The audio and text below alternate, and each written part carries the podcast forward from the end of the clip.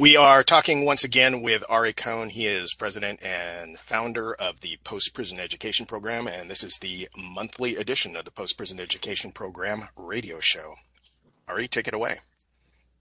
Thanks, Mike. Uh, let me introduce everybody that's with me this morning. McKenna Kearns, who uh, has been putting up with me and, and working for, with us for two years, and uh, in Applicant Student Services. And Adrian Tunney um, was a student of ours and a, a graduate and a student now getting ready to graduate again, another degree and a high value worker in the office. Thank God I called her a couple months ago and begged her to come back. And to my surprise, she said yes. And Glad to be back. Uh, yeah. And then Ari, Ari, we Ari, Ari the younger, uh, it, uh, Rose Marquez. We Ari just finished his uh, internship with us, and we uh, asked him to stay, and he agreed. So he'll be with us till the end of summer when he leaves for USC. So there's three topics, and I'm I guess we better watch the clock pretty closely, and uh, because they're all any one of them we could go an hour on. So if I was um, if I was to net title this this radio show, I would uh, title it something like Julie Martin, Deputy Secretary of the Department of Corrections, needs to learn the definition of the word awash, A W A S H S, because the prisons uh, that she's responsible for are awash in drugs. And they're awash in drugs at a time when the Department of Corrections cannot, uh, with a straight face, blame the drugs coming into the prisons on prisoners and their families because there have been no visits for more than a year since COVID struck. So the drugs that are awash in the prisons are there because Department of Corrections employees who are supposed to be law enforcement officers have become really expert at breaking laws and destroying lives by bringing drugs into the prisons. Um, the other, uh, second topic uh, is uh, hopefully everybody uh, saw the Seattle Times article yesterday uh, about the Department of Corrections settling $3.2 million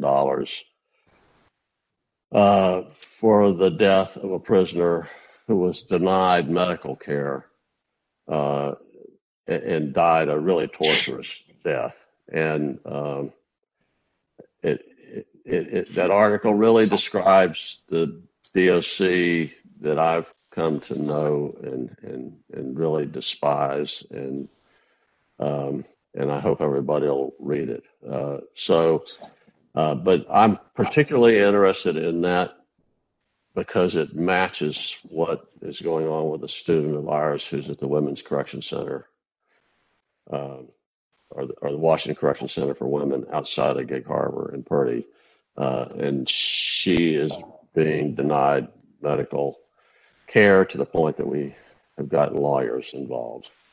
Um, and uh, and so I want to talk talk about that. Um, so, so far, it looks like the, the, apparently the Department of Corrections manual for medical care is if you have cancer, give them Tylenol. That's what it's starting to look like. Don't do biopsies. Don't do MRIs until you until lawyers are involved threatening lawsuit. And just give them Tylenol and send them back to their cells. So we we've got a bad situation with a student of ours at Purdy, and I want to talk about denial of medical care and um, lastly, um, in the last couple months, uh, we've had way more than the normal amount of prisoners wanting us to work for them to go before the Indeterminate, Indeterminate Sentence Review Board, ISRB. And uh, in the last three weeks, we had um, two, uh, Marley and uh, Ari were involved with one who I, who, uh, I'm not going to say his name, but it was Larry, right? Ari. and uh, well, uh, I'm what's wrong with saying Blackwell? I think so. Uh, I haven't any personal contact with him, but the other one um, was recommended to us, uh, recommended to me by a prisoner we've known for 10 years that we're heavily invested in working for. And, and, uh, we, we were asked to, to help this guy or work for this guy to, to get out. And what we were told about him was like, he's super smart and, um, and uh, no infractions for many, many, many, many years, and and and could do extremely well if released. Uh, and so I ended up in a conversation with this guy, and uh, we sent an application in, and then very quickly, uh, he and Maddie uh, had like lengthy JPay conversations, and we very quickly became confident he could do well. But we we talked to him about the fact that that I mean, the first question is like, what have you done to program? What what what what record have you built while locked up that you can show ISRB um, as being reason for you to, to be, you know, set free? And and and he'd done nothing, and he had done nothing because the Department of Corrections won't allow him or anybody like him to do anything. The DOC will not allow people with long-term sentences to program, which is, you know, so, so the legislature in the governor's office in, DOC when they're talking to media and press, every you, you go prison for rehabilitation uh, and and and to learn to change your life and and and, and how whatever work you want to put on it, become a better person. But they won't let you do anything like that. They'll let you go to the yard. You can go to the weight pile.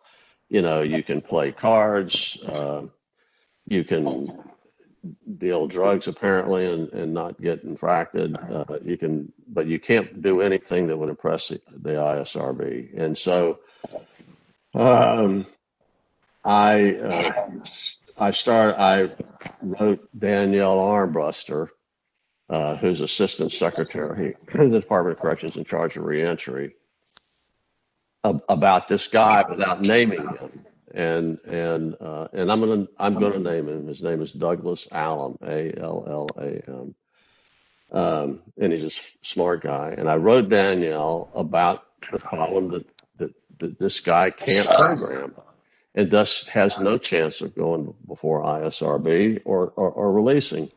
And and and kudos to Danielle, uh, and I mean that sincerely. She she took the time to write a really in-depth uh, email to me uh, in response covering this issue, and um, and all of you have seen it, and uh, and so I want to talk about the DOC current policy of blocking long-term prisoners from programming. And just so you know, I just looked on the DOC's website a minute ago, and um, uh, there's 48.2% of Washington's prisoners are doing 10 years or more. So, like 28.5% of prisoners um, have sentences longer than 10 years. Uh, 15.4% have uh, are doing life sentences with chance of parole, and 4.3% are doing life without opportunity for parole. So 48.2% are in this category where they can't program. And actually, it's more than that because if if you if you have more than if you're not four years or under, you have great problems getting into into any programming education class. So. Um, so we're now, I would say, well, I want to, I want to talk about that. I think, um, let's, let's talk about drugs in the prisons first. Is that, or is that a good place to go? Um, Adrian, you can't be quiet this morning. Yeah, that's a good place to start. All right. okay. So, so, so, um, you know, I, I wrote Steve uh, uh, uh, Sinclair, the, the Secretary of DOC, who was pretty clearly terminated by Inslee. Um, I think because of his handling of COVID, but who knows? Um, and Rob Herzog, who resigned as Assistant Secretary of the Prisons Division several months ago eh, about this issue, and and um, and they and Steve wrote back and acknowledged the fact they know DOC headquarters at the highest level. They know that, that the prisons are awash in drugs, but he said that the status quo would remain. So they would continue to not infract prisoners or have prisoners charged uh, if they were bringing drugs. And, and, and this was, um, I think, I may have written Steve pre COVID or just about the time when visits were cut off. And, and, and, um, and I left it alone. But a couple weeks ago, when I realized DOC was opening up visits for the first time, I thought this is the perfect opportunity to have this discussion because for once in the entire history of the Department of Corrections, they can't uh, they can't claim that drugs are being brought into the prisons by prisoners' families and loved ones and friends because there have been no visits. So I took the email I wrote to Steve Sinclair and I and I forwarded it to Julie Martin, and I brought the conversation up again. Um, and uh, she came back with the most lame brain, inadequate.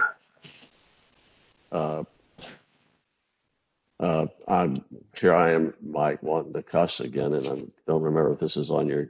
The FCC won't allow me to say this, but um, I mean, a really pathetic answer. Uh, that was like she acknowledged that there's drugs in the prison. She tried to say yes, some few employees ha- have been charged with bringing drugs in. Uh, you know, but she tried to suggest that that the drugs that are in the prison must be coming in through the mailroom. Well, you know what?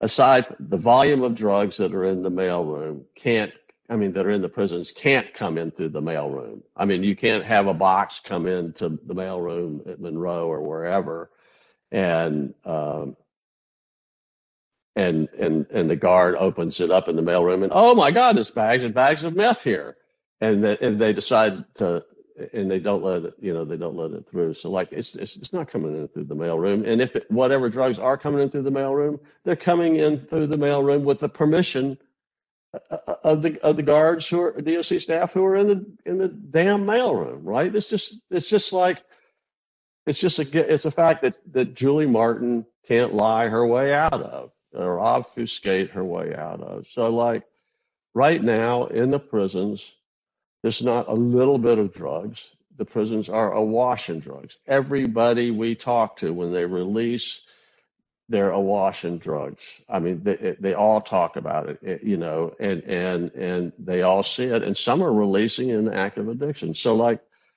it's a, it's a, you know, we just had, uh, a friend I've known for many years who's doing a very long sentence and he's got about nine years to go.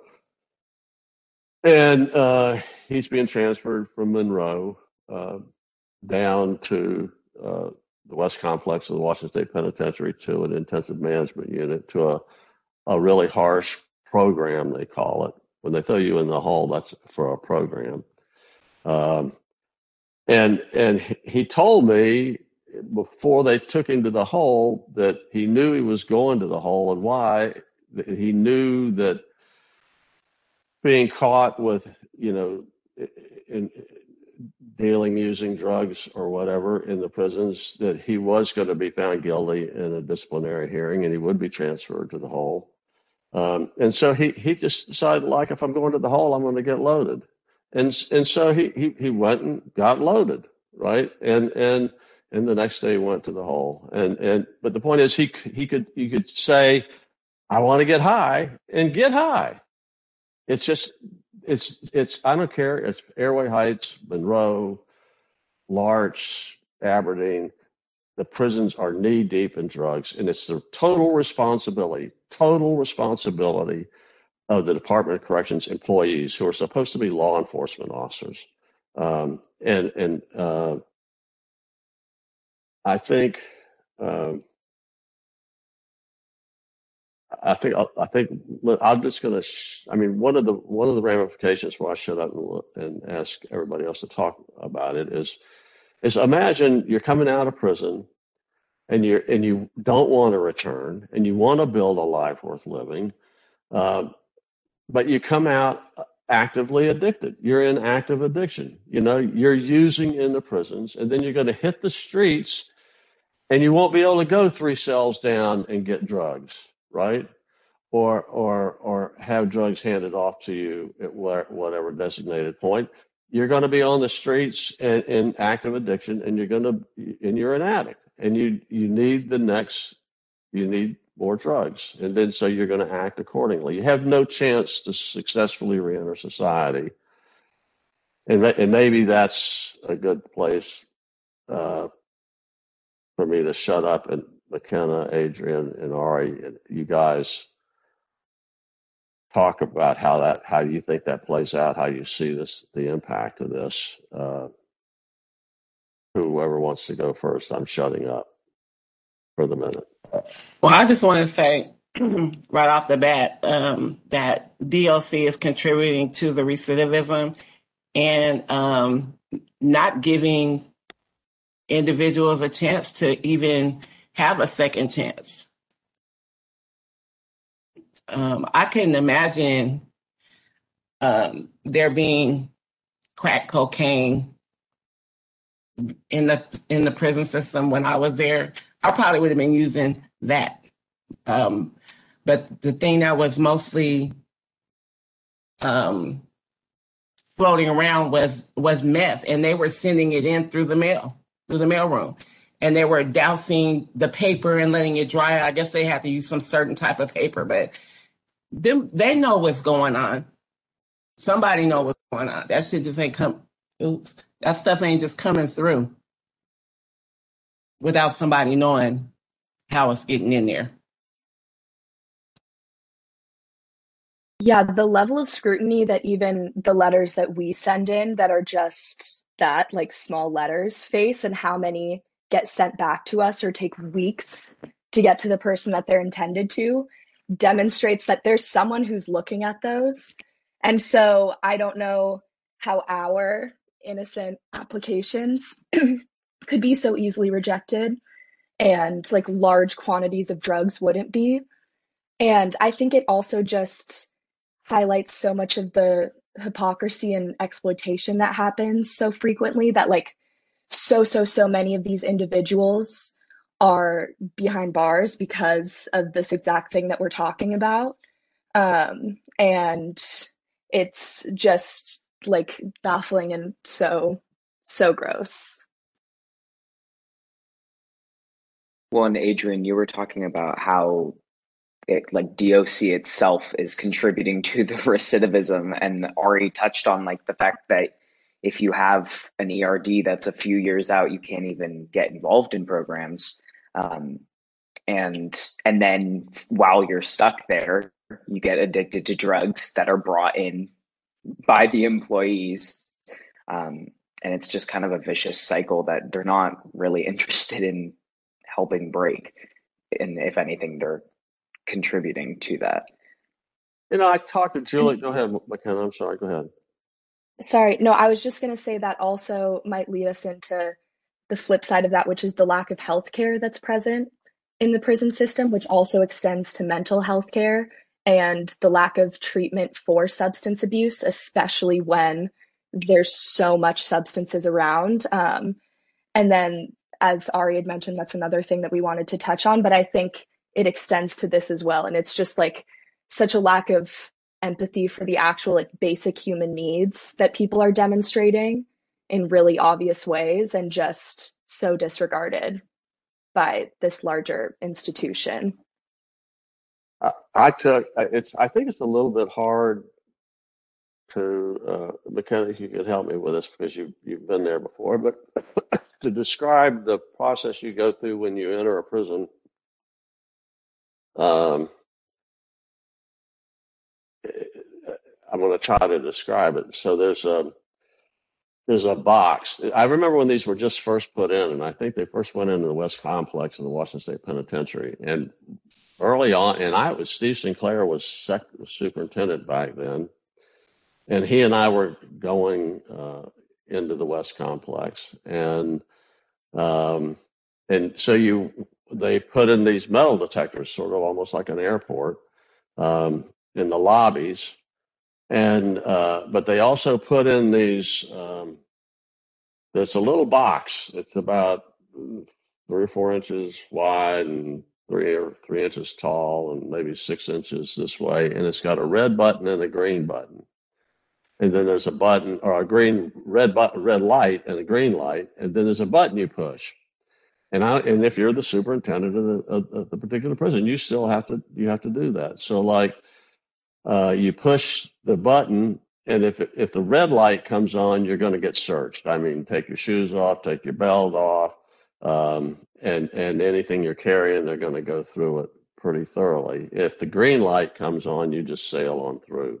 Um, the thing is, you can't, to my knowledge, nobody can like determine whether the red light's going to come on. Or so like if you're a DOC employee working and you're working the desk and the counter where shift change you know people come in and out of the prisons I don't think it's possible to like set that device so that it won't ring red when your friend who you know is carrying drugs in uh, it, it pushes the button. I, th- I I think that's arbitrary which means I mean that the system's going to not controlled by humans. And so you push the button and it's going to go red or green. And so what, if you're, if you're, if you're a DOC employee and you're bringing drugs into the prison, you, you have to have pre-arranged with the DOC employees who are running that check-in point. Mike, you've been in the prisons too, but I don't know if you've been in with us since these buttons went in. and uh, so so the person that's going to you push the button the red light comes on you have to be searched. So the the DOC employee at the counter is going to like take your lunch bag and supposedly search it for contraband.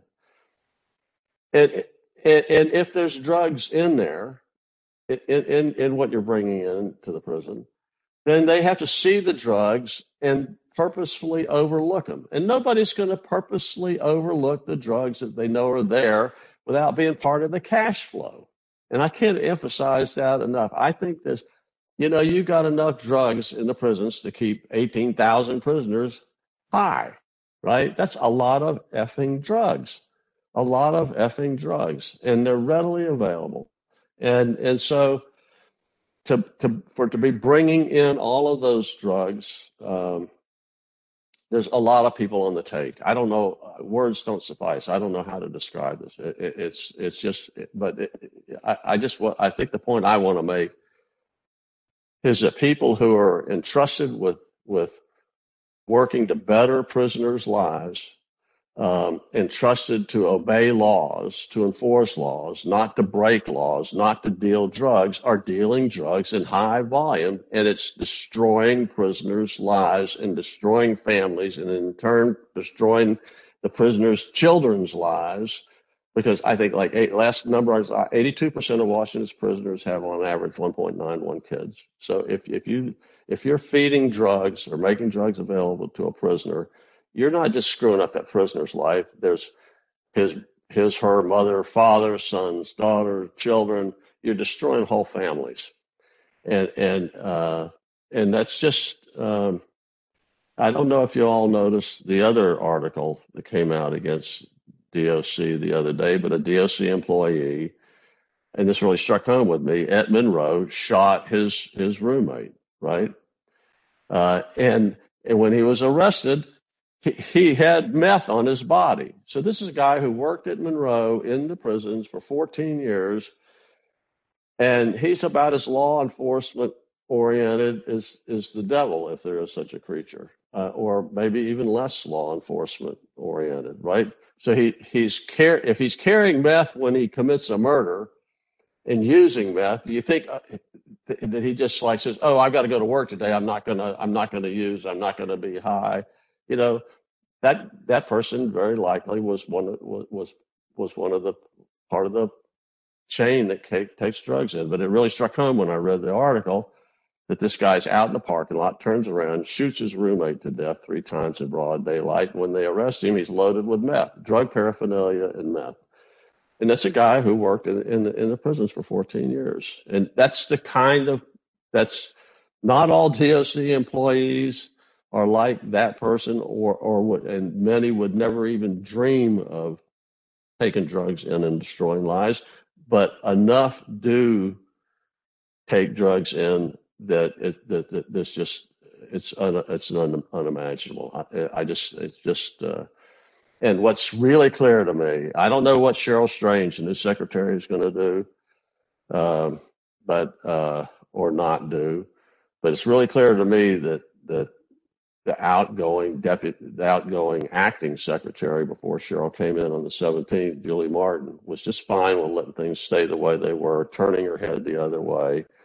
Um, and allow the status quo that's been there for years to continue. And I, I don't know what we can say or do about this, uh, but it's just it's like there's been no visits for a year, and the prisons are awash in drugs, and that can only have happened if Department of Corrections employees are bringing the drugs in or allowing them in, into the mailroom. And I don't care; they're responsible either way. So. Um, Either way, they're responsible. Yeah, totally. I mean, it, it's they, it's a choice they've made, and I think they've made it for cash flow. You know, self enrichment. You know, they need exactly. They need they need a second outboard motor on their fishing boat, or or one SUV wasn't enough, or so they need two, or whatever's going on. But it's they're doing it for they're sacrificing prisoners' lives and destroying families for cash flow. And It's it's I think McKenna, what you say, disgusting a minute ago? That was the word really resonated with me. So switching over to Can I jump uh, could I jump in uh, real quick? Yes, please. I just kind of like relating this to what you were also the article we were talking about in the Seattle Times of like it's baffling how all these drugs are able to circulate through the prisons, and yet you have an inmate who is in post op from abdominal surgery and is given Tylenol and told like good luck. Uh, it's just the I don't know, like yeah, disgusting irony. Um, yeah. I um you know, I'm I'm kind of sitting here feeling helpless and hopeless because I'm trying to think of the words that will convey some high level of passion, uh, and I can't. Words don't suffice for this, but it's it's just that the prisons are awash in drugs. Drugs destroy lives and families, and that's happened only because employees of the Washington State Department of Corrections uh, are bringing drugs in. There's been no visits since COVID hit until about two, three weeks ago. They started back. So, um, for once, the DOC can't blame prisoners. They have to go look in the mirror, and they've chosen not to do it. Uh, anybody, anybody wants to see this pathetic, enraging email that Julie Martin sent me the other day, uh, just write to me at ra.cohn at postprisonedu.org, and I'll be glad to forward it to you. Let's talk about denial of medical care. So I don't uh, like uh, this. Isn't me whining and crying, but uh, uh it's more like pissing and moaning. But uh, for the last two or three years, I've been I've either been dealing with cancer or cancer's been dealing with me. I don't know which it is, but I've had three kinds of cancer in the last couple of years and I've seen how easy it is to have a biopsy done and how fast the results come back. And, um, and so we've got, uh, a, a woman, uh, out at, out at Purdy. She's 25 years into a 40 year sentence. And I, I firmly, adamantly believe shouldn't have spent a day in prison um, and we have a, tremendous lawyer, Marla Zink, working to get her free.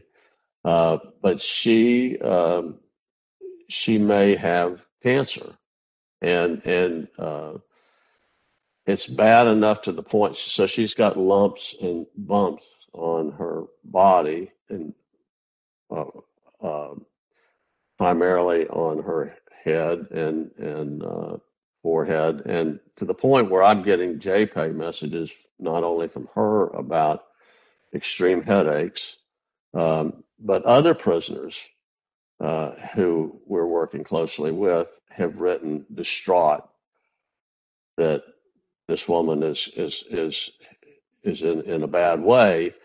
And what what um, what really resonated with me or stuck out with me yesterday, and Ari just mentioned it in that Seattle Times article, was it seemed like DOC's answer to every medical problem is, oh, give you Tylenol, right?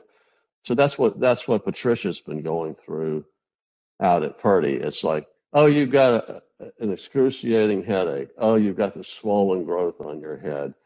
Um, and so here's some Tylenol. And then, and, and, and then you know what? They charged the prisoner for the Tylenol. So anybody who goes to Bartell Drugs, would you be happy if you were charged four dollars for a couple Tylenol?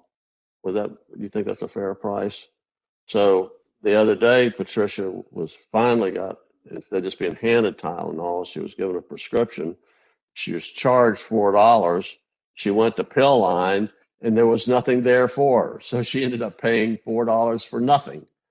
Um, and that, you know, that's despicable, and, and it shows the, the, the lack of uh, caring. So so then uh, it's it's gotten worse. Uh, she uh, had her annual mammogram, I think, about two weeks ago, and for and I I mean I don't know uh, enough about two shots versus four shots and uh, uh, like X-rays or whatever you call them, and but but I think that whoever was doing the the mammogram saw enough that instead of doing two shots or whatever, they did four images. And now she's just been advised that there's enough irregularities. Uh, I, I think the term is something to do with cell density, and I'm like naive, stupid about this. So, like, uh, there's enough irregularities in, in these four images that they that they're having her come back for more imaging and, and so on. Um, so maybe she's got breast cancer, and and maybe uh, these lumps and growths on her head are cancerous, and maybe not. Uh, but so far, their answer, uh, even after we got uh, Zink involved uh, and wrote a letter to Julie Martin, uh, uh, and and then and got an unsatisfactory response. So wrote another letter to Julie Martin, and this time got a uh, such a despicable response from DOC that I called Jack Connelly in Tacoma this morning, and and hopefully Marla and I can talk him into stepping up and and and taking DOC to task as well as he's taken DSHS to task so many times over the years. So, but it just it's just incredible to me that that you've got excruciating headaches, and they don't do a biopsy. I mean, I'm like now because of the last couple of years of my personal experience with cancer, it's like I have to go every six months and I lay down on a table and the doctor and her two assistants go over my body from head to toe. And if they spot something that they think is suspicious, they just take a biopsy. It's so simple. They just cut a piece of flesh, drop it in the tube, ship it to the lab. And within a day, you know whether it's cancerous or benign. DOC won't even do that. I mean, so we get this really expensive lawyer who works, thank God, at pro bono, low bono rates for us.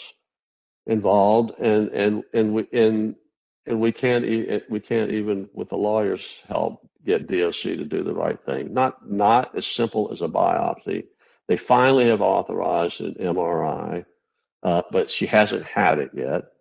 Uh, and now there's some indication that maybe she's got cancer from her thoracic cavity up to the top of her hairline. So I don't, um, I don't know what mentality you have that you devalue human lives so much that you're just willing to let somebody die, like the guy who was written about in the Seattle Times yesterday, or or your answer to every problem is is here's some Tylenol, go back to your cell and lay down.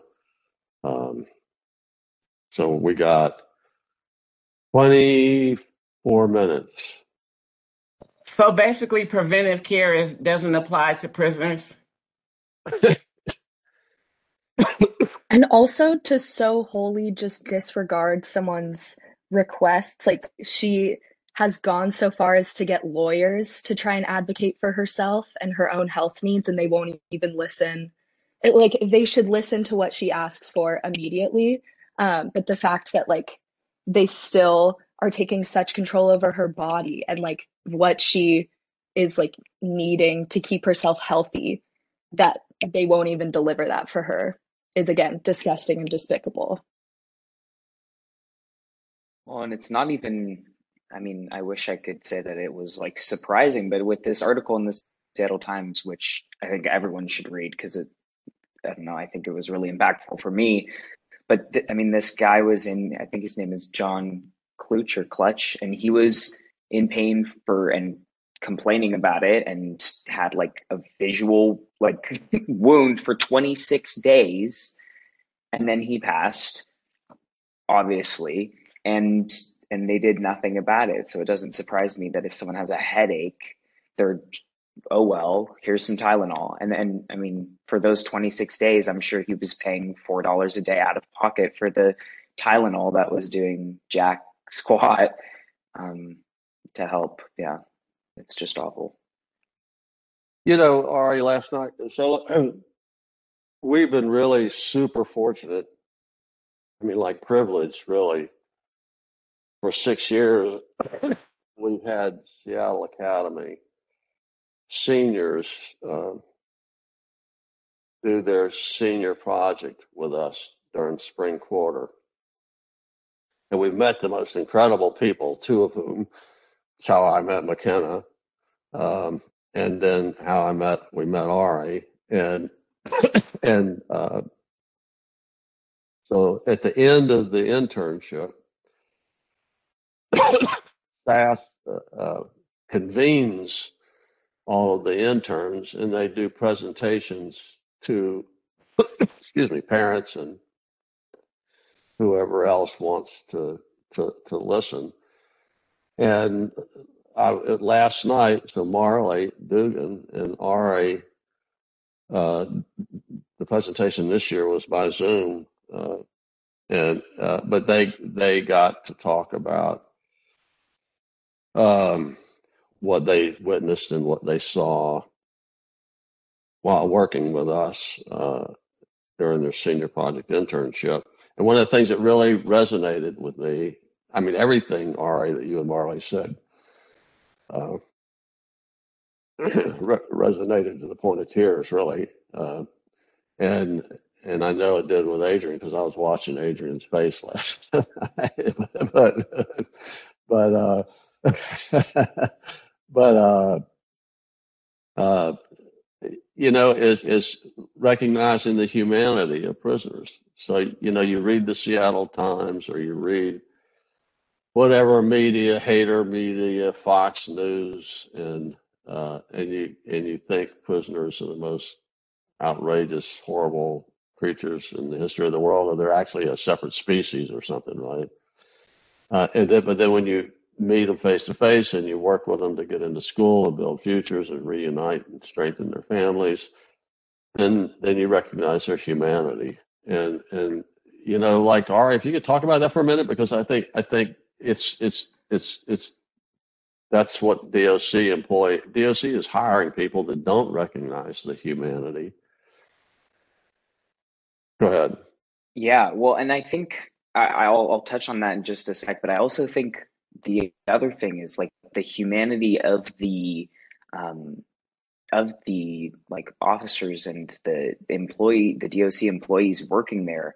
In you know the last month that I've been working for Post Prison, a lot of what I've experienced is that you have a counselor who's having a bad day, and it drastically affect like it really impacts what a student um, what an inmate is able to do that day, what they're able to do for that month. If you know the counselor is having a bad day, you can't um, get them on the phone to uh, you know register them for college. Well, they're now four months behind. Um, and so it's, I mean, I think that's a big issue. And I know we had a discussion with a woman on the phone the other day about um, different things that would make just even the simplest of tasks um, easier. But yeah, the humanity of just the prisoners, I mean, I think is something that um, I think you can't.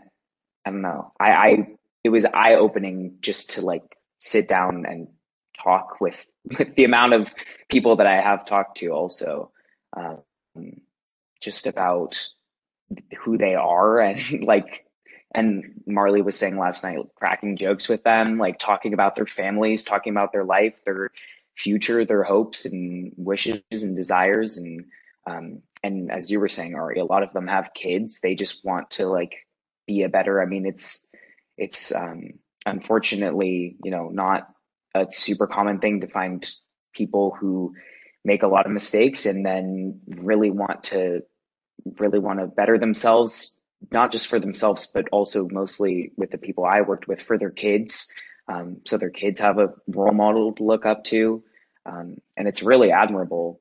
Um, and it takes a lot of strength and a lot of determination, um, more than I have ever had or needed in my life. Um, and I think there's just a, a certain appreciation that you um, that you gain for for both the situation that they're in, but also just the way in which they're handling themselves, often with like a lot of, like I was saying, strength and like grace, um, and just getting to know the person, um, like you were saying, rather than you know reading an article, um, is super impactful. And I mean, they're real people. Like, I can't even imagine if one of the people we were working with, I've been working with like 20 students directly. If one of the people I was working with was neglected medical care for 26 days, was in pain, I mean, that would be crushing just to hear about. I can't even imagine, you know, being that poor guy's wife, daughter, son, mother. I mean, yeah. You know, I, one of my favorite stories, um, and I may have told it on the show before, but years ago, Lori Guilfoyle worked for United Way, and she was on our board of directors. And um, and she had never been to prison. And so we went out to Aberdeen, to Stafford Creek Correction Center, and we, you know, we took uh, we took Lori. I mean, we had a lot of people. We had uh, some people from the legislature, and we had staff and students and graduates, and probably some people who work with Google, and and who knows all else. But we had a lot of people with us, and um, and we met. I think that day we met with 274 men in the in the visit room, and uh, you know, you, we do these dog and pony shows, and um, where the it's a two and a half, three hour presentation. The first is the nuts and bolts of the program, how um, you know the, the application process, and, and so on and so forth, and all the forms and budgeting and da da da da. And uh, and then the second part is is people, former prisoners, uh, and and Mike, you've been to several of these. Uh, um, uh, t- tell their story, and uh, um, and then we have Q and A, which always is the best part, I think.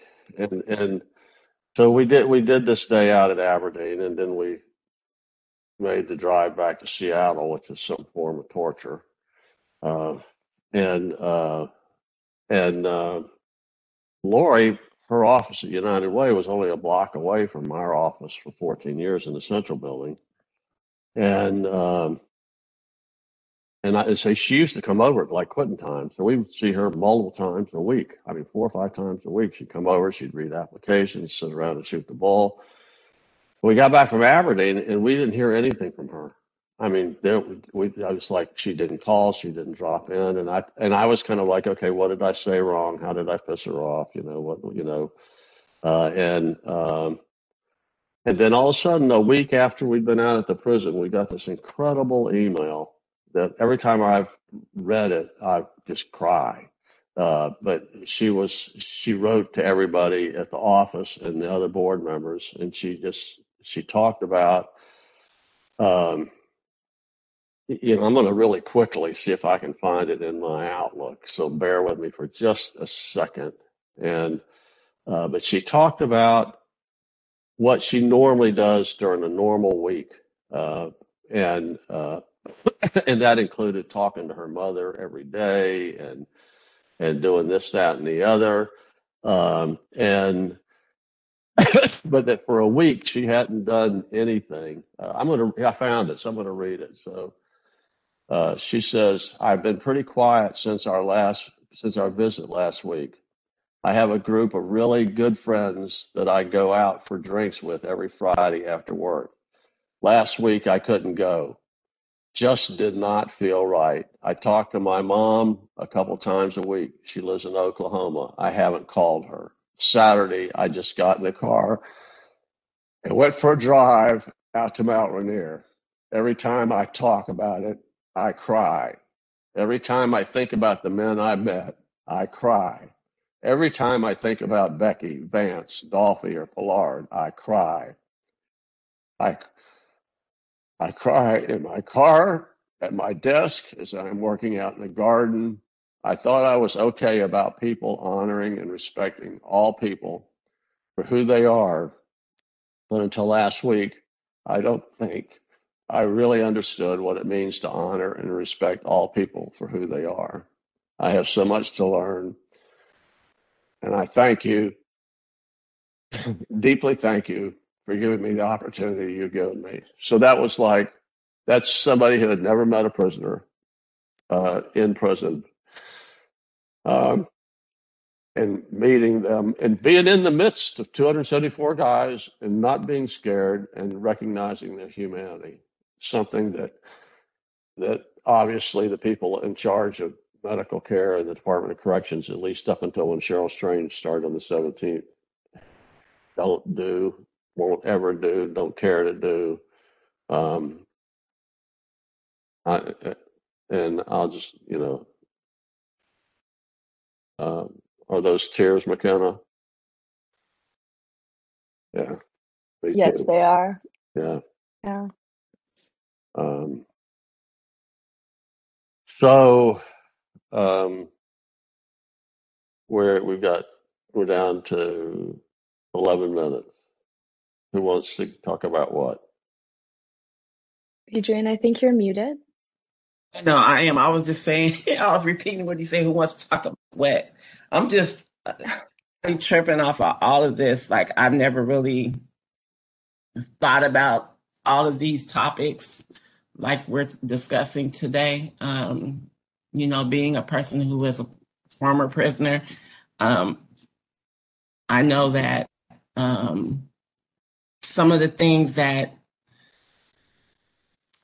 were some of the I don't know, just some of the things that were I can't even say it. I don't know. It's just crazy thinking about all of this right now. And um, with the with the current pandemic and all that, and just to see that DLC has their basically has their foot on prisoners' neck and um, that's the only thing I can, that's the visual that I'm getting right now. And I'm so glad that I wasn't exposed to those types of things when I was incarcerated, but I just didn't see them or didn't recognize them. But um, I know that they had to exist. They've been doing this shit. I think I always just go back to, um, I think it was Dolphy uh, who was interviewed by Teresa Walsh, who I know you guys interviewed um, a few weeks ago, um, or was on the radio show. But uh, he was talking about how you know he has a F the DOC. I believe that's Dolphy, right? That's Um, Derek. That's Derek. That's Derek. Yeah. That's Derek. But um, but how this this system that is built to incarcerate individuals and discipline individuals is also supposed to be the same system that helps them reintegrate back into society and and supposed to be there for rehabilitation and support. And it's i mean it's just blatantly not true because and we all can see that um, just through personal experience but um, yeah it's i don't i think i just always go back to that because it's this i mean doc is there to discipline and it's there to rehabilitate and those two things just are so contradictory. Um, there's no wonder why there's so much like disdain and disgust for for the whole system. You know, for the, for everybody who didn't, um, for anyone who didn't listen to uh,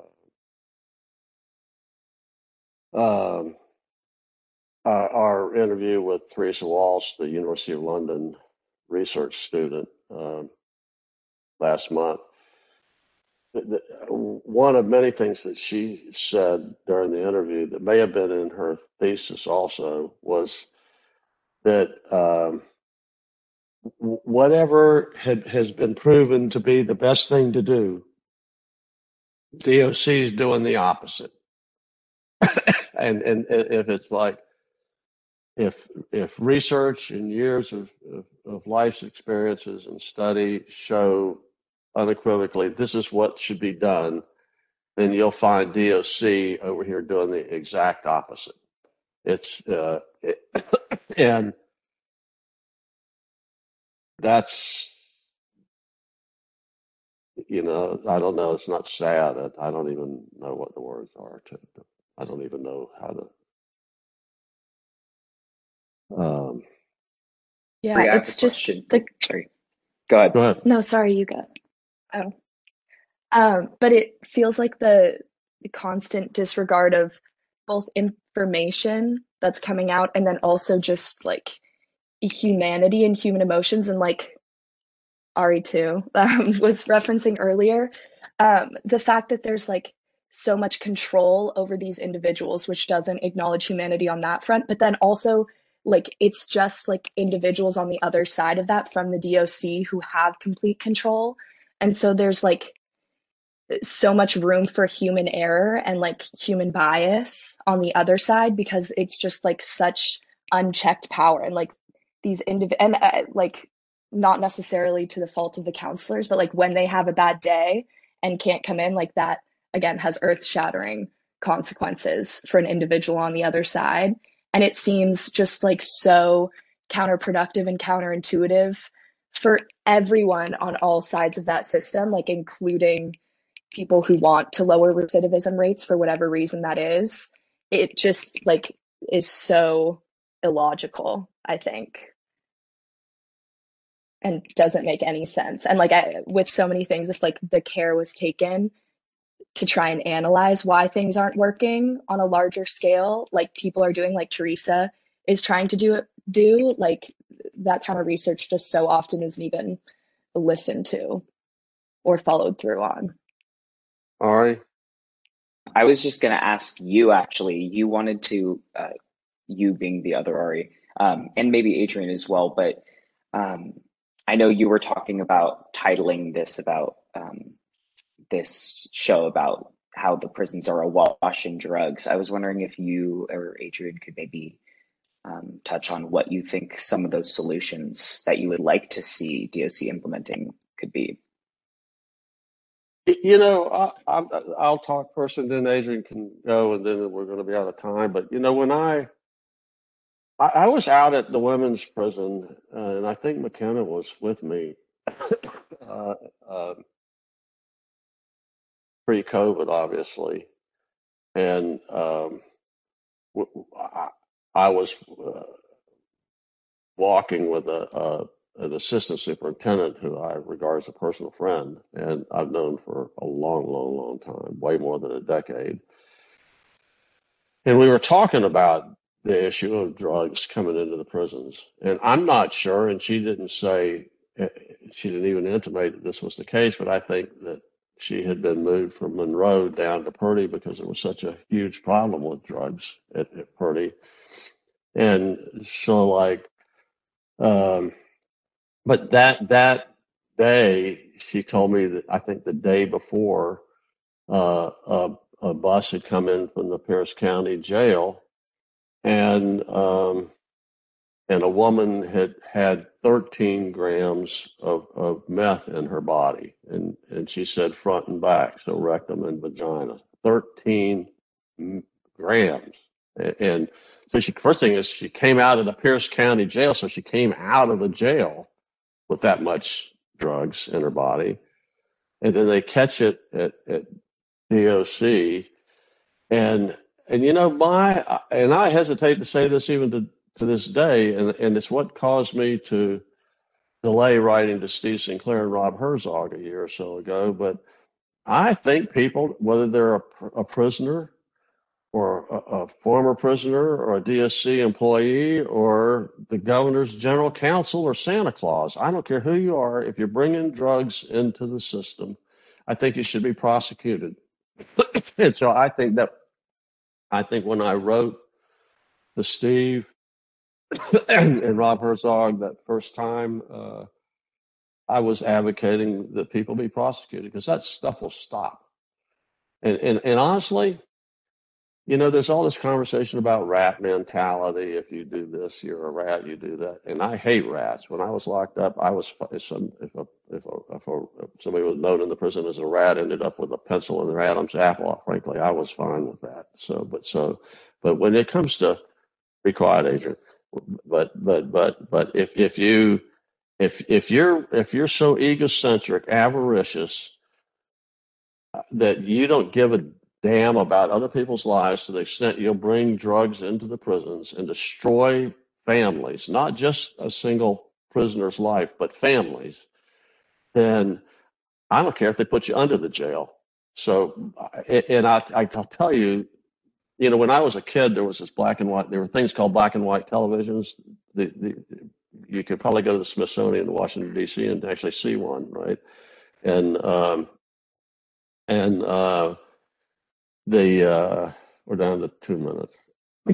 anyway, um, there was a show called Peyton Place, and it was about how and people in the small community were rumor mongering, gossipy people nobody can gossip and, and rumor monger as well as prisoners. So if something happens in the prison Clallam Bay, two seconds later, I guarantee you, the network will let prisoners in Walla Walla, 300 miles away, know know about it.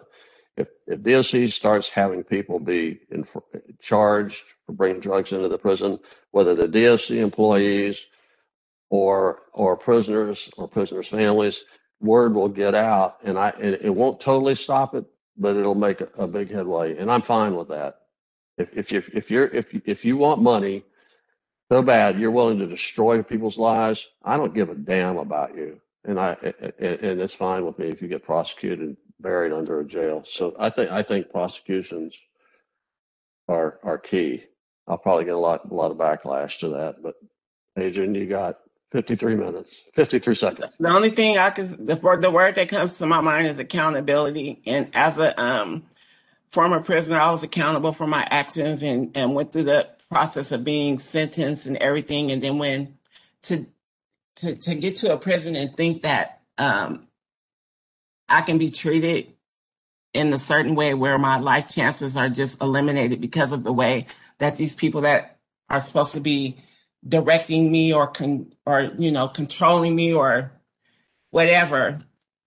I just feel like um, there needs to be some accountability by dlc for their actions and how they're um, treating prisoners and how they're allowing drugs to come into the prisons, how they're denying prisoners medical care, which is a right. So accountability is my word for the day. for DLC. Amen.